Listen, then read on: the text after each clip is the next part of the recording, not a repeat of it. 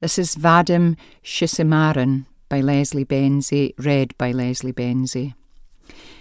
In a grey and blue trackie, with his shaven head and pallor, and those bairn soft features, he could for a' the world be in a the young team, if he only deprived hoosin scheme, on the stand for being out a han on wreck the hoose juice.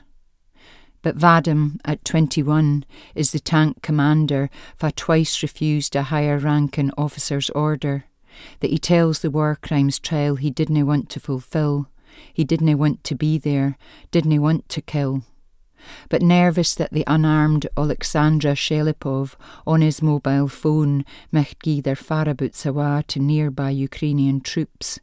His resistance caved as the pressure mounted to be a soldier, be a man, as he pulled the trigger again and again to the afa din o' the other four soldiers in their stolen escape car, shouting him on. Now, with his head bowed, he says, I will accept all the measures of punishment that I will be offered.